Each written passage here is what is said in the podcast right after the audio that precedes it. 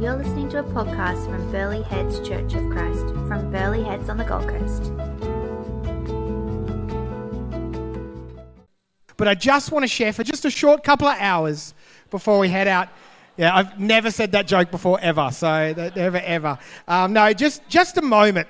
Um, I just want to tell you about the best gift I can recall ever getting, um, and it was from my parents who are here. Um, it was one of the best gifts. I got a Lego DeLorean last year, so yeah, there's some pretty high things. But one of the best gifts was as a kid, I got this. Obviously, looking at it, kids, you would know that's a, a Sony CFM 140 triple uh, three radio cassette recorder. Um, obviously, uh, which allows you to record on tape the radio to all your favourite songs, and um, it must. It, it, also gets you to record your voice over the radio, and so so cool. Um, so thank you, mum and dad. You're here, so thank you for that. Um, I just many hours um, I don't know if they knew back then that I would like the sound of my own voice.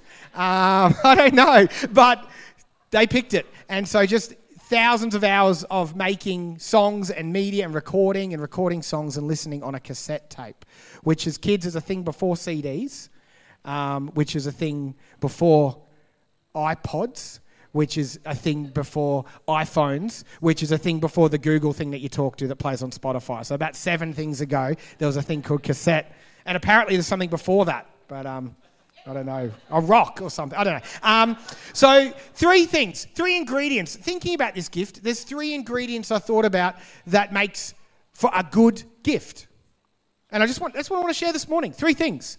The gift cost the giver something. Now, I'm not just talking about money. I know things are tight this time of year, so it's not all about money, but it cost time, energy. For my parents, it took them time to find that device. It did have a financial cost to it, but it actually cost them something. I had to go look for it, had to think about me. Makes for a good gift. The give, giver knows you. They knew you. Like I said, they might have predicted uh, about that I would do a lot of talking or listening to myself back. And so they knew I loved media, so they knew that I would love this recorder. And the last one, it helps if the giver likes you. I like to think my mummy and dad love me, but it helps if they like you. The gift, that always is a good ingredient to receiving and knowing it's going to be a good gift. Would we all agree with that list? Good, because I can't change it now. This is my Christmas Eve message, so I'm glad we all agree. And I was thinking this great list is a great way to think about God and what He has given us.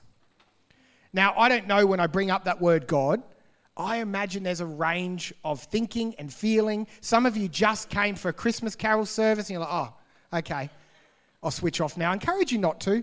Some of you get annoyed and angry because, I mean, some of the most painful things about the church is the church itself. Christians, we're broken. And so maybe been hurt by church or Christians. And for that, I'm sorry. And that could be bringing up some emotions as you sit here, feel a bit uncomfortable. You notice the roof didn't cave in. Some of you, you, you, you know you're here. This is Sunday morning. This is your Sunday morning space. And so you feel close to God. Others of you might just sit and come to church, but have never really felt a closeness. It's just something you've always done. In the room, there'd be a spectrum. There'd be a, a heap of different views and thoughts. And I'm not here necessarily to debate you, just a small invitation this morning. Even if you don't know God or doesn't think He exists, just a small invitation. You are welcome here. I wanted to talk because the world, we've been talking about these anti Advent themes. We've been talking about what the world gives us. And so we can all agree on that. These are some of the things the world gives us. The Advent themes traditionally are hope, peace, joy, and love. But I don't know about you, I don't think I have to convince you that the world loves to give a bit of complaining. The love loves, especially Christmas, a good chance to compare with our neighbours, compete. Instead of joy, it's always want something more, want something better, consuming. And instead of love, well, just go to any comment section on any social media ever, and you'll know instead of love, the world loves to give criticism, doesn't it? I don't think I have to convince you that we're left at the end of 2023 saying, Do you know what? I don't know if I want what the world is offering. a bunch of complaining, comparing, consuming, and criticism. I don't think I have to convince you.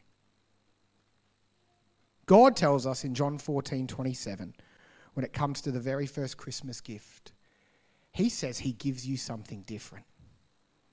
Peace I leave with you. He says, My peace I give you. I do not give to you as the world gives. He's saying, My peace is more than just a Kit Kat. My peace is more than just a Netflix binge. My peace is something that is different to what the world can offer. Do not let your hearts be troubled and do not be afraid. God doesn't give as the world gives.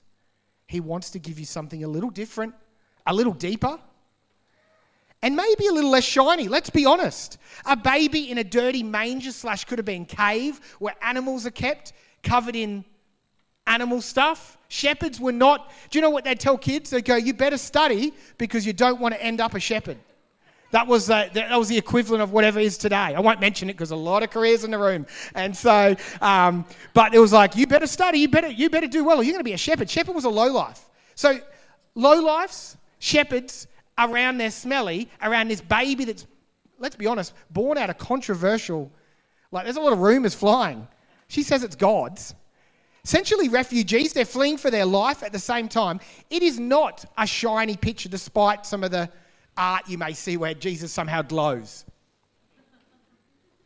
But amongst the mess, the less shiny was the greatest gift humanity didn't even know they were asking for. And do you know how I know it's a good gift? Well, we all agreed on a list before. You see, this is why I know it's a good gift because the giver has to give something. And God, not being the distant father, not staying and going, do you know what, maybe I'll start another universe.